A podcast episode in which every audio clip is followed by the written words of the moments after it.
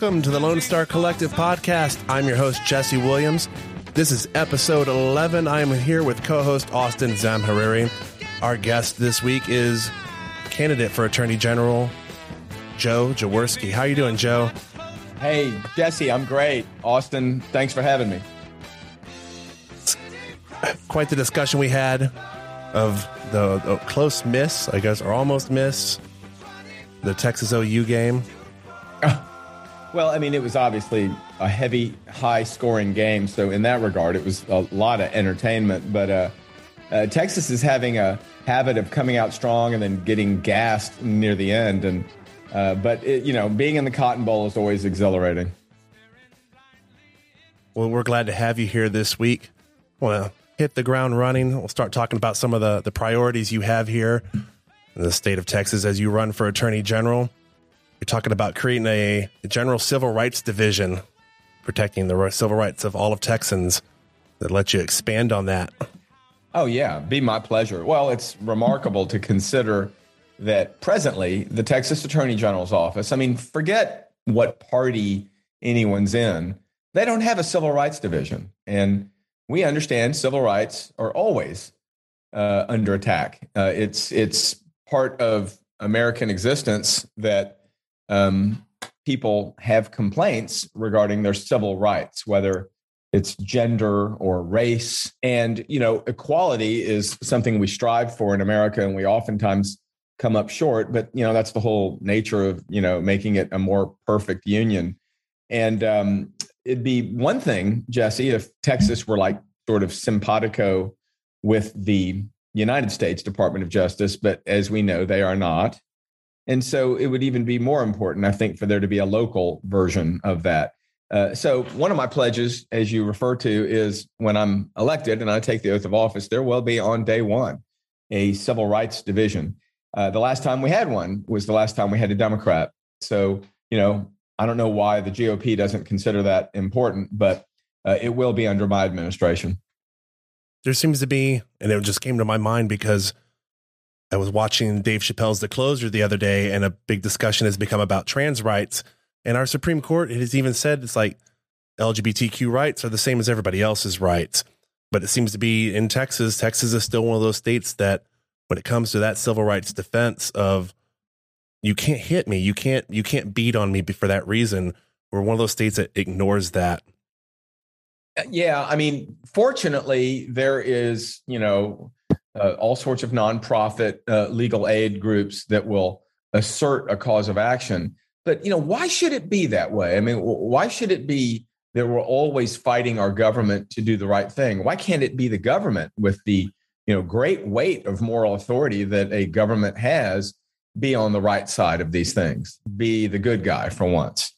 Um, why can't you be able to call your government to say, "Hey, my civil rights are being trod upon. Well, in Texas, unfortunately, it's usually the government doing it. In this case, the legislature. Very painful. So that's just something we need to work on, and we can do a lot better. I, would definitely agree. That was something something that I had seen during the legislature. I went to a um, criminal justice hearing committee and spoke uh, on the death penalty. And it was primarily we had a bill in front of us. It's like we have people who are intelligence disabled that were facing death penalty charges, and our states had been told multiple times, you can't do that. And it's like, why is our legislature ignoring this? Why do we have an office, a legal office that ignores this? So I'm glad that that's something you you bring to the forefront to to bring attention to because those are serious issues. Well, eh, you know, oftentimes, you know, I, I'm am concerned that the Texas Attorney General's office seems to be on, you know, the side of someone other than the people. You know, it seems to be more about protecting a bias or protecting um, a, a, a, position that will appeal to a certain electorate rather than doing the job, which is to serve the people, uh, to to be a consumer protection agency, to be a civil rights division, uh, and to simply serve the people of Texas and look for opportunities as an attorney general to be nonpartisan or bipartisan. In other words, a consumer protection issue might be um, presenting the position of the people against private health insurance. Well, we, we like private health insurance, but we don't like it when they decline coverage after accepting our premiums. You know, I mean, I'm all for businesses making a profit in America. You know, we are a capitalist society. You work hard, make more money, you know, live better is the is the ideal at least. But when these health insurance companies are making billions and billions in profits while telling licensed Texas physicians, sorry, doc, we're not going to cover that, even though you've gone to medical school and done a residency and an internship and practiced for 30 years and you're an expert at what you do. We're going to decline your request to treat your patient the way you propose. Find another way because we don't want to pay for it. Well, there needs to be an attorney general that pushes back against that. And we were, we had a discussion as we were getting ready for this, me and you were, and, and it kind of leads about with cannabis because that's what our focus is is that speaking of like the, the government telling doctors in texas it's like yeah you may have went to school you may know the studies and you've read through them but we're going to tell you you know we're not really we're not really fond of you telling your patients they could use this substance. Despite you've shown us all this evidence they could work. But and and you know to me people are fluid uh, where they like to live and you know we all know people uh, are moving to texas uh, often uh, from states where cannabis has been legal. So, you know, it's not a wild proposition uh, that people in Texas have seen the other side. Um, you know what I do for a living, uh, Jesse, when I'm not, you know, putting on the candidate cape and campaigning is I'm a mediator, uh, a 31 year licensed Texas attorney. I've been a trial lawyer my entire career and have put those skills learned in the courtroom and you know in litigation to helping people settle their personal injury lawsuits. Specifically um, i mediate what's called defense base act cases. These are the uh, injury claims brought by former veterans. Well i guess they're veterans uh, the former military now veterans who are working as military contractors. Um, and they're not necessarily people that carry guns. I mean they could be afghani interpreters. They could be uh, diesel mechanics working on machines in Afghanistan. Well, anyway, they get PTSD, they get hurt, they have chronic pain, they come home, they live in all 50 states. And I've been all around, and especially in the states where cannabis is legal, they speak, these veterans, glowingly about the benefits of cannabis from a medicinal standpoint, uh, from a PTSD standpoint. And how about cancer patients? And how about you know chronic pain patients? And what we're leaving them with here in Texas is just take more pills. That's legal. Just don't kill yourself. You know, and so if a doctor thinks it's better to use cannabis, well, I, I side with the doctor. And, and that's the case in Oklahoma. That's the case in New Mexico, uh, Arkansas, Louisiana, just all these states that border us, but not us. You know, and and we're so lucky just to get what is it now, 0.5? One a one percent. Yeah, one percent up up from 0.5.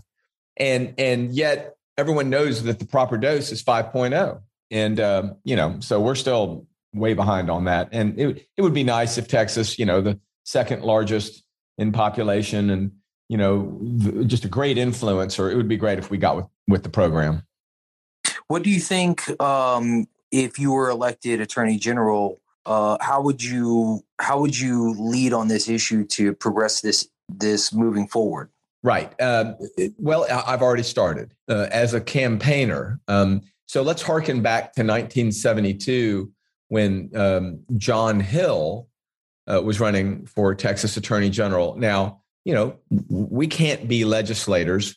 We're candidates for the statewide constitutional executive office of Attorney General. But going around statewide, you have a bully pulpit, you have a, a platform. And when you win, as John Hill did, uh, he had a right to say, well, it must have been something I said. And one of the things he advocated for was a consumer protection law that didn't exist uh, at the time, where you could sue someone who defrauded you or ripped you off. And if you win, you get attorney's fees. Believe it or not, there was not a law like that. Well, he advocated for it. And so, to specifically answer your question, advocate for legalized cannabis and then when you win the election, you say, well, it must have been something I said. You'll be invited as the first witness uh, before the appropriate Senate committee when the bill gets filed. And you can lead by example. John Hill did the same thing. He testified before the Senate Business Commerce Committee, and voila, in 73 was born the Deceptive Trade Practices Act because he advocated for it.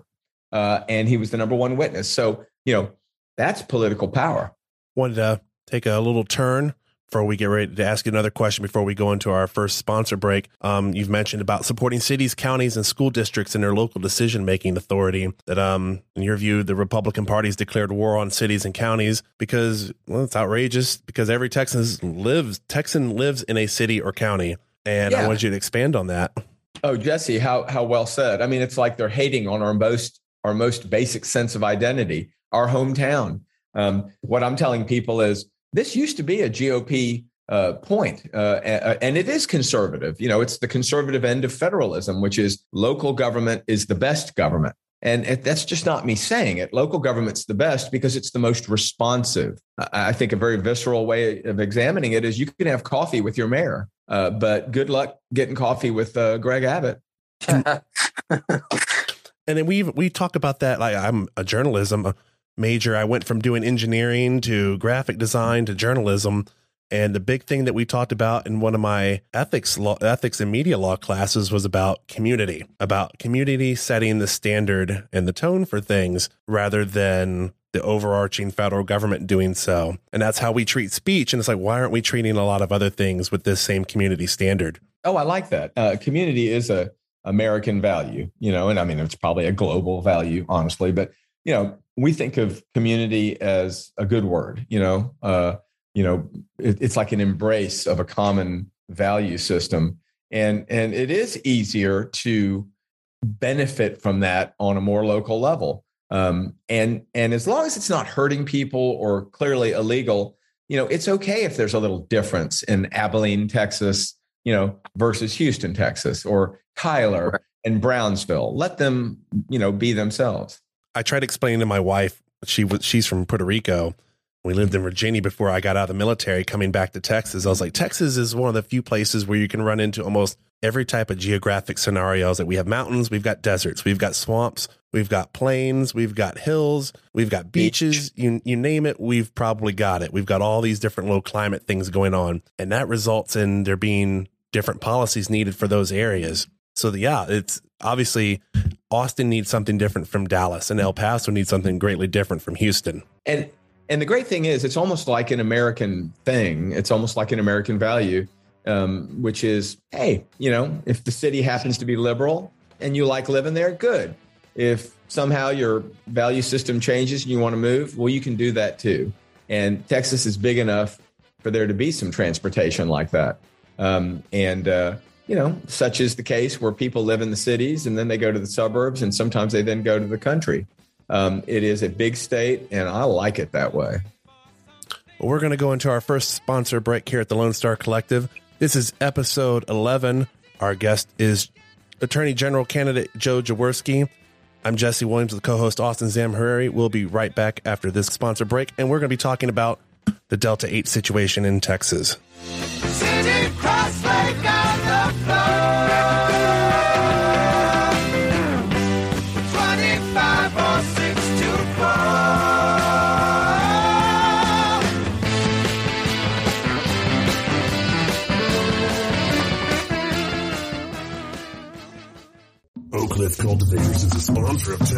Cannabis Collective and Lone Star Collective podcast. Oak Cliff focuses on quality assurance with their hemp products while providing customer service to help you discover cannabinoids to meet your needs. Their product line includes hemp flower pre-rolls, CBG tinctures, edibles, Delta 8, and merch. For more information on their products quality or to shop online today, visit oakcliffcultivators.com or contact them at info at oakcliffcultivators.com. You know it would be cool if your business was mentioned on a podcast several times an episode. Well, you could have a slot right here on the Lone Star Collective, just like the one I'm doing right now. Show your community that your business supports changes to social welfare regarding cannabis in Texas. Inform our audience that you are a supporter of independent journalism and the activism work we put in while informing them about your business. Let your customers know where you are located and what you offer the community. For more information on getting your business mentioned on Lone Star Collective, visit texascannaco.com. That's txcannaco.com and click the contact tab. Welcome back to the Lone Star Collective podcast, distributed on Spotify, iTunes, Google Podcasts, Facebook, and much more to give Texans information regarding policy, industry, and culture. Here is this week's host, Jesse Williams and Austin Zamhariri. Do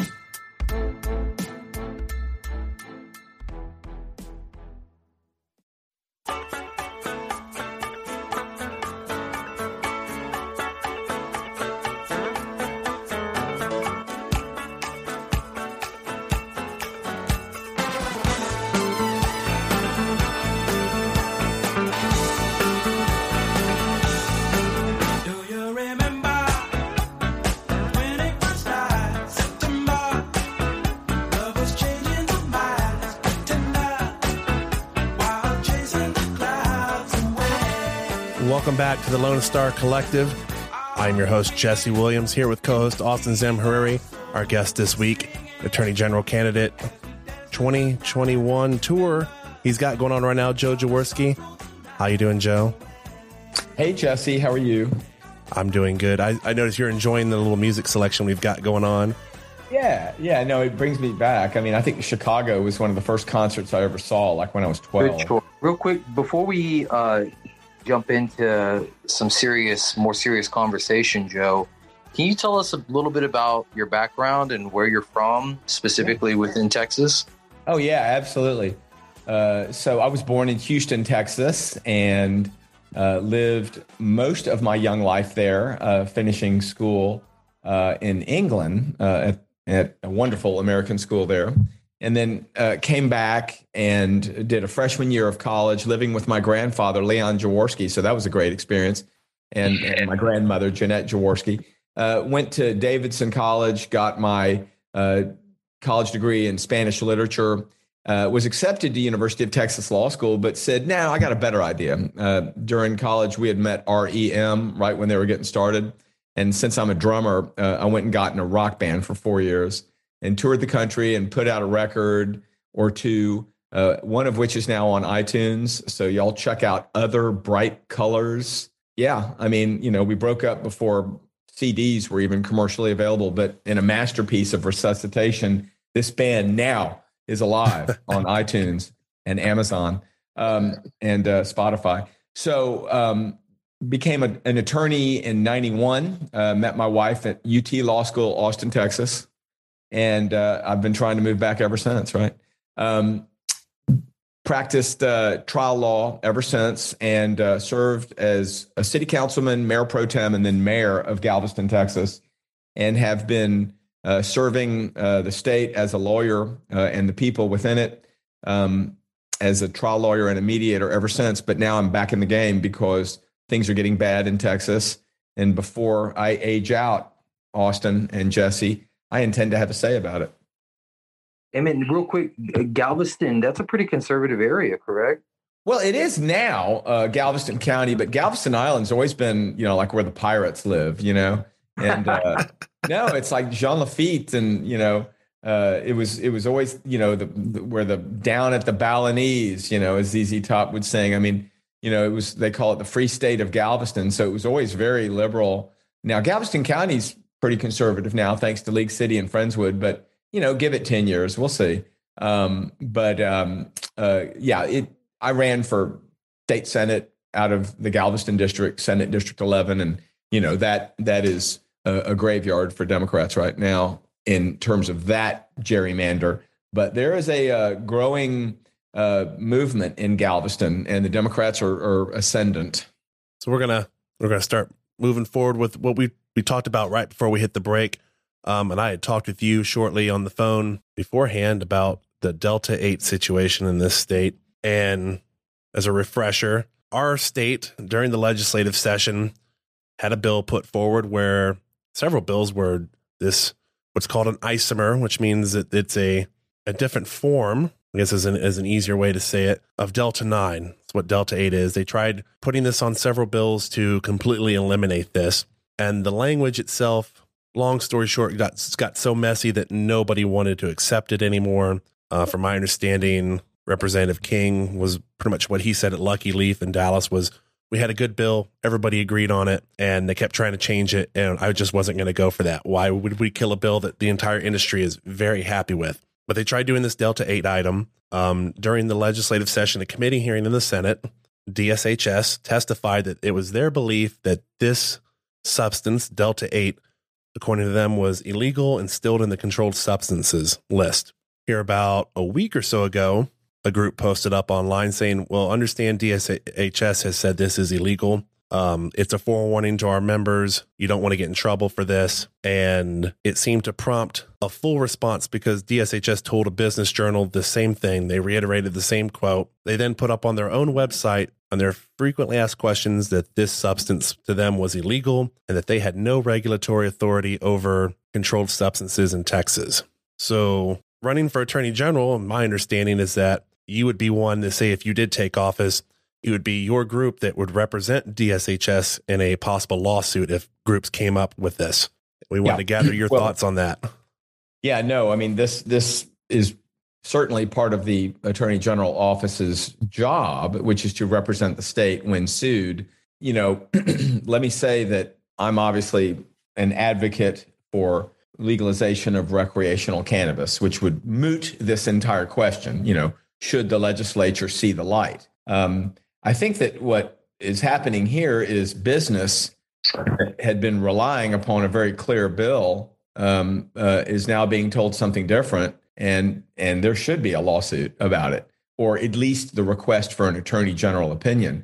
Now, it would be interesting if the attorney general were asked a question, you know, unless it is specifically outlawed, can you know a, a division, uh, you know, interpret uh, or or set forth a regulation, you know, that they've not been asked to set forth, um, because apparently it is this statement on the website which has now alarmed everybody and sent everyone Yes, into a yes. fervor. Um, and I understand, you know, um, why the industry can't accept this because people have made a lot of business decisions uh, based on one understanding, only to find out now that it's illegal. So it it would be interesting to have to defend this. Now, remember, on any um, position that the Attorney General's office is asked to defend, it is the office's responsibility first to be a candid attorney, you know, and sometimes lawsuits are good lawsuits. In other words, you know,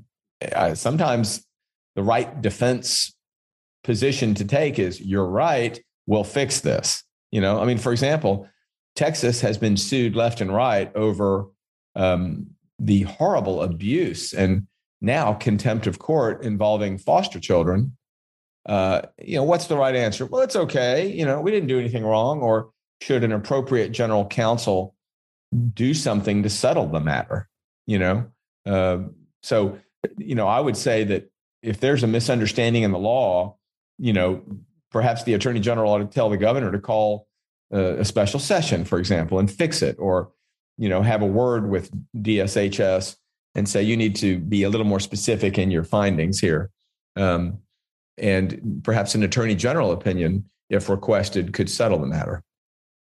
Yeah, from my understanding, the the big comparison has been that we passed this bill in 2019 for Texas that it was saying hemp, any of its derivatives, and this derivative that's being converted from our listeners know from CBD to Delta 8, but basically they've put it through a chemical process that what they've extracted out to change it into another chemical and it's considered a derivative. And some people are arguing, well, no, that's a synthetic, and synthetics have their own legal language to it. But the state said anything that comes from hemp, we're fine with that. And synthetic language gets weird because CBD isolate would technically be synthetic. Um, making hemp wood would be a synthetic. And people are pointing to that, going, well, you told us that's okay. Like you said, they're, they're, they were under the presumption this was legal. And I imagine there's hundreds of millions of dollars in personal revenue and probably millions of dollars in tax revenue the state's getting from this that's just going to vanish if the state just, just goes, well, it's how we want to do things, it's just on a Yeah. whim. Well, that's right, Jesse, and and that is exactly right. And so it's not it's not about you know it's not about good government anymore. It's about sort of keeping a position, uh, a, a, a, a overly conservative position that is completely out of the mainstream. And you know, it sounds like it's almost one or two people that are forcing this position. I mean, you'll recall Dan Patrick is the sort of guy who can call and have a speaker yanked from the Bob Bullock Museum. You remember the Forget the Alamo book? Yes, I, I heard about that. Yes. Apparently he's you know an ex officio on the board of the Bullock Museum or something, and you know he just because it offended his sensibilities made sure that that event was canceled. Uh, and, and you know he, he might be the kind of guy that uh, or someone like him, you know, if if not exactly Dan Patrick, who would simply call the leadership at DHSA um, D, DSHS and say, you know, you're going to fix this, and here's how you're going to do it. Um, that's no way to run a government. That's authoritarianism. I can personally are- attest. I can personally attest that when I was a Texas State student working for the the wonderful KTSW radio station there, that we were advised is like watch your mouth when you talk about the government officials in this state, specifically your governor, because the governor has line item veto power, and if you do something that steps on that person's toes, they could line item veto this college's budget. Just and and tell say, hey, well, we'll give them your but we'll give you the budget when you decide to reprimand this student for exercising their free speech rights on campus because we didn't like it. Yeah, that is not freedom. you know, that is No. tyranny. That is tyranny, and uh, it's it's bullying. Um, and we see that a lot. Uh, no, I was going to just reiterate that we, in the cannabis space, from a legislative standpoint, we are all too familiar with the lieutenant governor's tactics and the way he likes to play politics. Um, you know, for two legislative sessions in a row, we've had very solid legislation make it to the Senate with overwhelming majority support, uh, super majority support from the House, only to either get stalled or outright shut down by our current lieutenant governor. And um, I'll be honest, I, I'm not quite sure if I really want to hear from our current attorney general on any of this, considering his legal troubles in the past. To be honest, Yeah. I know that.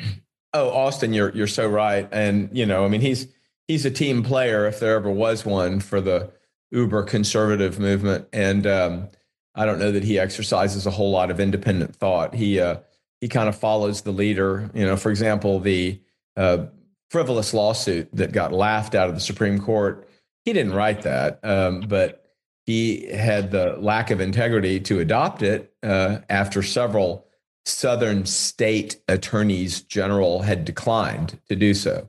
Uh, it was kind of a gadfly think tank uh, production that, to please Trump, and they finally found a willing participant. I mean, Ken Paxton didn't ask my permission to file it. Did he ask yours? I don't think he No. asked anyone's permission. He just did it uh, because he wanted to raise some money. Um, I outraised him actually uh, between uh, July 1st, 2020 and December 31st, 2020. And you would think a guy like him, who's an incumbent, knowing that he's got a competitor hot on his heels with the legislative deadline looming, would have raised more money, but he didn't. And the only way he got close was during the four day existence of that frivolous lawsuit he filed. Uh, Trump and he sent out one of those emails, you know, all hands to the wheel, you know, shoulder to the pump, you know, uh, save our democracy emails. And he raised $150,000 overnight from small dollar donations because he was saving democracy. So, yeah, I don't want to hear what he has to say on this. Um, he he just today announced a, a voter integrity unit to police the local elections this November. And, you know, I, I'm not going to have Ken Paxton instruct us on integrity. Okay. Well, we're going to take a quick sponsor break here at the Lone Star Collective. I'm your host, Jesse Williams. Our guest today is Attorney General candidate Joe Jaworski. We'll be right back after this break.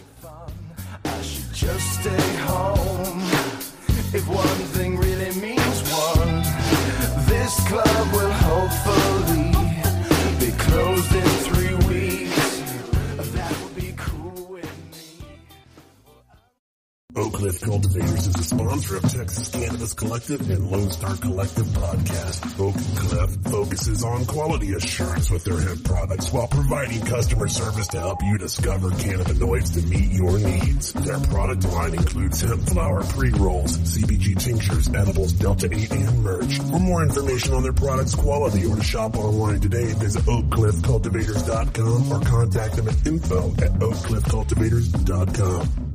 You know it would be cool if your business was mentioned on a podcast several times an episode. Well, you could have a slot right here on the Lone Star Collective, just like the one I'm doing right now. Show your community that your business supports changes to social welfare regarding cannabis in Texas. Inform our audience that you are a supporter of independent journalism and the activism work we put in while informing them about your business. Let your customers know where you are located and what you offer the community. For more information on getting your business mentioned on Lone Star Collective, visit texascanaco.com. That's txcanaco.com and click the contact tab. Welcome back to the Lone Star Collective podcast, distributed on Spotify, iTunes, Google Podcasts, Facebook, and much more, to give Texans information regarding policy, industry, and culture. Here is this week's host, Jesse Williams and Austin Sam Hariri.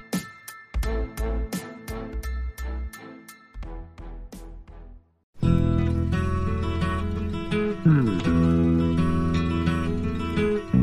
Like the pine trees lining the winding road. I've got a name. I've got a name. Like the singing bird and the croaking toad. I've got a name. I've got a name. And I carry it with me like my daddy did. Welcome back to the Lone Star Collective podcast. I'm your host, Jesse Williams, with co host Austin Sam Hariri. Our guest today is Attorney General candidate Joe Jaworski. Welcome back, everybody. Hello, hello. So, we were we left off, we were discussing about election integrity, which to me, the, the concern that I started realizing this last like week or so with this type of thing, and it, it goes with what you were saying, is that if we have people who start messing with the vote on a government level and you have people who are wanting to vote for candidates that want to change these laws how do we be sure that you like you, you mentioned with somebody like ken paxton who's running that these people their voice is going to get heard and it's not just going to be the same old same old ensurement that the same people get put back in office Yeah, I mean, I just I just think government needs to get back into the business of serving the public good rather than enforcing an ideology. Um, and you know, if you don't like it, you can leave. That's that's kind of the way it feels right now in Texas government. You know, if you don't like it, why don't you move? If, you know, and and Texas has never been that way. Uh, it's a friendship state. It's a state of possibilities and opportunity, and it's always been very business friendly. And you know, here we have a, a federal act that you know defined hemp a certain way and created an opportunity for rural Texas of all of all you know traditional values. And um, you know, maybe that's the answer, Jesse, is that you know a lawsuit brought ought to you know claim that you know the federal understanding takes precedence here. You know um, that hemp and its derivatives are legal. You know, um, and and I'm of the position that because the, the federal law says it as well that if the state wants to legally go through the legislature and adopt a position where they say, "Hey, we're going to get rid of this substance," or "We're going to get rid of this other item that the federal government said we could do," which our hemp bill said it said um, the states could come up with their own plans and they could run these as they see fit as long as it inter- it didn't interfere with pretty much you could say the the framework of what they had put up. And it's like, okay, that they gave us the permission to do so. And if the state wants to go ahead and legislatively ban Delta 8, the legislature can do that. I doubt the people as a whole want that, though. Well, and again, you know, it's, it's um, I've spoken to police chiefs around the state, and you know, it, where most of the population lives, um, the cities, uh, the practice has been essentially to decriminalize uh, possession of recreational amounts, and by that I mean two ounces or less, which you know, to my way of thinking, is a lot. But you know, it's like maybe you go to the grocery store and buy a whole bunch of food, you know, for two weeks. Okay, well, you know, you don't want to just have to keep going out and buying something if you can buy, you know, a, a tidy sum of it. So I think that's where two ounces comes from, I guess. Uh, and um, my point is, uh, if that's the way the majority of the population is living under a regime like that, the Texas government needs to catch up. Um, uh, these these laws appear to be uh, more written, and the enforcement in this case by DSHS is more like um, appealing to some sort of base ideology, you know. And uh, I doubt very much that anyone who subscribes to that is the majority. Yeah, it's like it's like a really vociferous minority.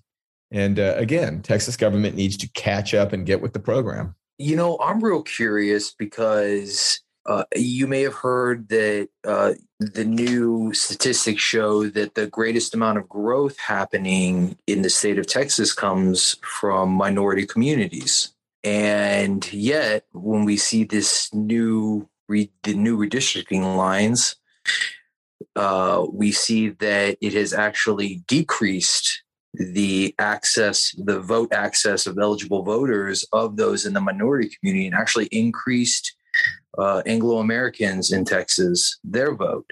Uh, when we see there's actually kind of a dichotomy when it sh- comes to the statistics out there, and how would you approach this whole redistricting mess, which really is de- decades old? This is not anything new to this particular redistricting map.